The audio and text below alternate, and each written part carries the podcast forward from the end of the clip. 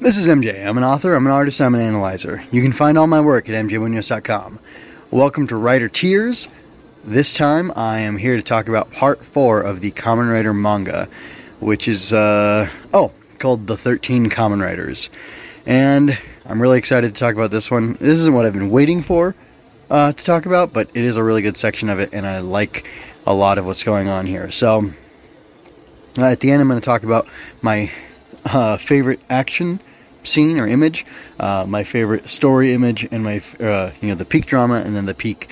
Well, I guess I have two things that are kind of peak action, but one is more like a, a honorable mention, and one the other is the actual favorite one that I have. So anyway, um, but yeah, I thought this was really good. You know, it the whole manga and the whole story of Kamen Rider versus Shocker here does move pretty quickly and in a logical way. Um, we got to see the great leader or uh, supreme leader, whatever he's called, uh, complaining about budget costs in the last uh, section with Cobra Man wanting to be resurrected. Um, yeah, I think he, he did complain about it with Cobra Man, and I don't think he did with the Spider Man or Man Spider, whatever. And um, you know that makes a lot of sense that they have they, you know, whoever they are that comprise Shocker, have these investments that they pour into, you know, these cyborgs. And it's a strategic, strategic thing. You know, you gotta spend money to make money. You have to invest your time and energy and efforts into developing a elite, uh, set of killers to support your oligarchy. And if you don't do that, then, well, you can never have an oligarchy or a, uh, you know, crazy authoritarian dictatorship that can rule the world and make its people into chattel.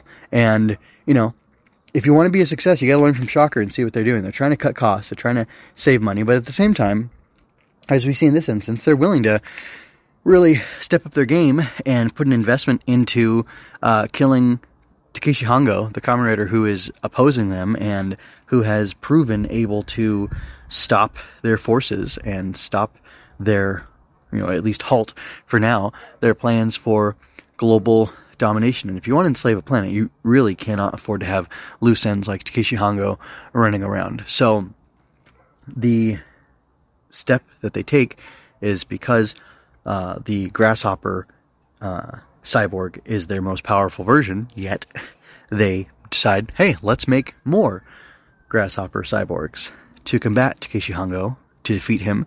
And once, you know, even though we're going to dump all this money and resources into creating these 12 uh, hoppers, uh, after they kill Takeshi Hongo, then we will have 12 very powerful, you know, hopefully they all survive. We'll have 12 very powerful enforcers to do our will. And because we haven't been able to stop the one Kamen Rider, you know, by himself, hopefully our 12 uh, new champions, our 12 uh, grasshoppers, our, our swarm of locusts, if you will, will, uh, that's a Shin Kamen Rider reference, by the way, um, will be able to ensure our domination, and that'll be great for us because that's exactly what we're looking for.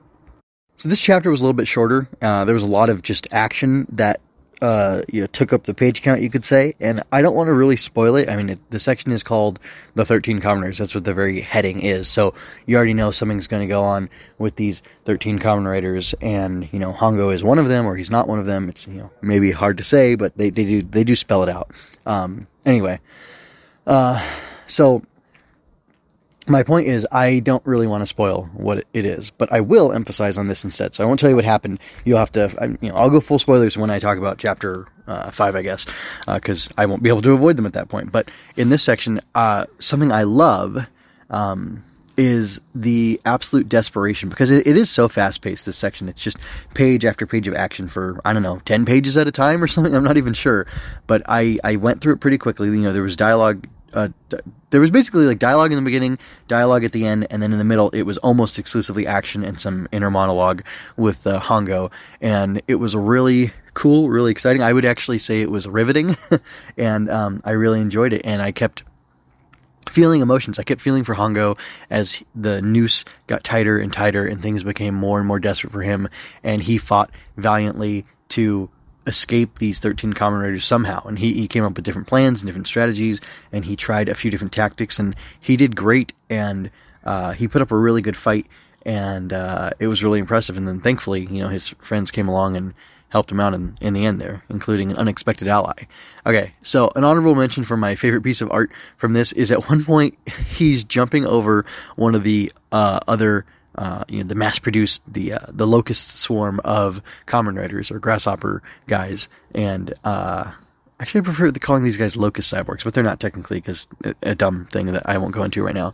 But he uses Cyclone's uh, six jets on the back of it to basically roast this guy. And again, I love the struggle that Kamen Rider has with the fact that he has to kill all these brothers of himself, and or you know brothers and sisters when there's you know lady cyborgs too. And it's awesome that like it's cool and beautiful and moving and sweet that he is like you know sensitive to the the deaths of these people that he has to deal out and at the same time from a fan perspective and from the fact that this is fiction uh, it's awesome to see him roast this um, guy who's trying to murder him with his uh, the rocket boosters on cyclone it's just it's really really cool and i'm not ashamed to admit that uh, my peak drama um, panel or page it was it's a section of a page actually is Ruriko and Hongo are out on a walk in nature, and she's talking about how beautiful it is.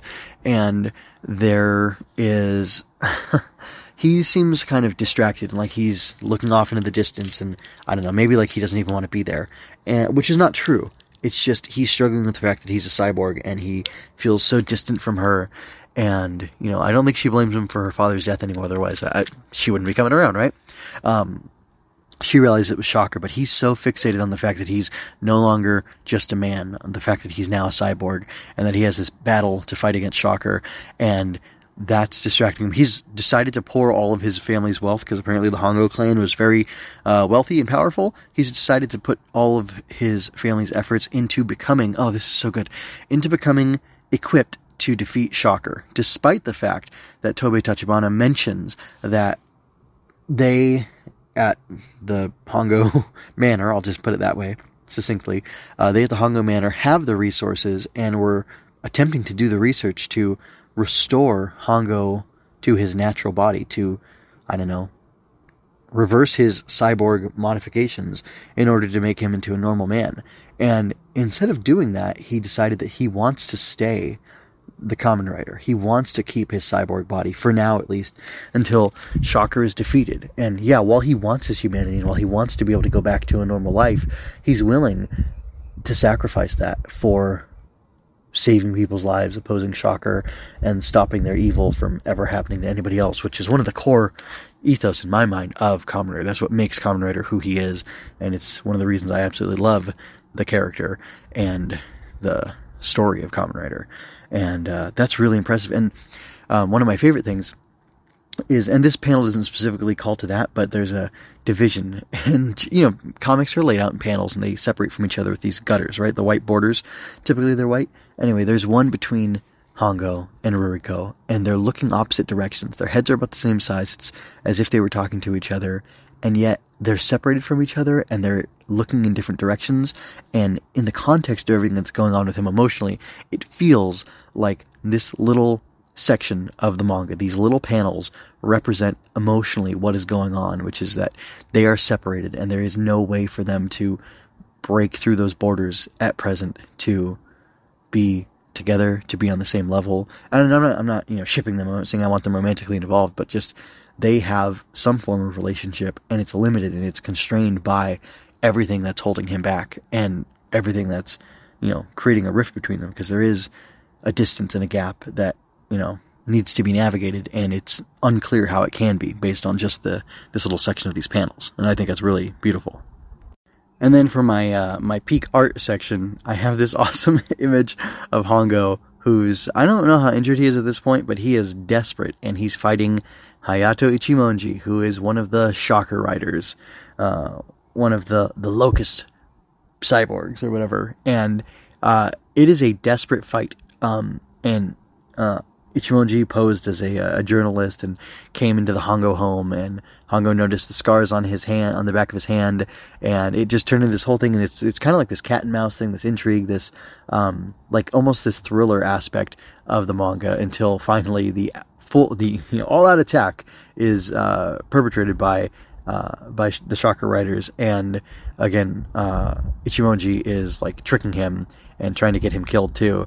And it's just Hongo's like at his almost his most desperate, and uh, he's really hemmed in. And he comes along and like jumps off of a tree and uses his momentum to turn around and sock Ichimonji in the face. Then Ichimonji gets shot, and just it's super cool. It's just it's a really great scene of action, and it's really intense and it kind of makes me laugh that these guys are going to become, uh, you know, spoilers. These guys become partners. They become the double Riders, right, from the show at least. Uh, and like one of their first interactions where they're both being 100% honest about who they are is Hongo socking the guy in the face while Ichimonji's trying to kill him. And uh, I just, I, I really like the start of their relationship and how it all turns out because, you know, it turns out for the good to, uh, to, to a large extent. So that was really cool. I really enjoyed that. So, Anyway, this chapter four or part four of the manga is really exciting. I really like the story of the 13 Kamen Riders and how that all turns out. And uh, I'm super excited for the next section. And I love how, uh, you know, without spoilers, this section ends and it just flows into the next one. And I'm really excited for people to to talk about it more broadly and more openly in the next episode because I will, uh, you know, I'm assuming you're reading along with me, and if you're not, well then, uh, you know, I can't hold back forever, and uh, it'll just hopefully compel you to read the manga because as much as I say it's good and exciting, uh, it's just it's better when you experience it for yourself. So anyway, with that, I'm going to go ahead and get out of there. I would appreciate it if you went over to the website and checked out all the stuff that I have there. Until next time, folks, be well. This is MJ signing out. I hope you enjoyed that. Go to mjmunoz.com to leave any questions, comments, or other feedback you might have. There you can find all of my analysis, art, and fiction. I cover books, tokusatsu, comic books, anime, and more. Look around, you're sure to find something else that you'll enjoy as well. This has been a Story Over Everything production.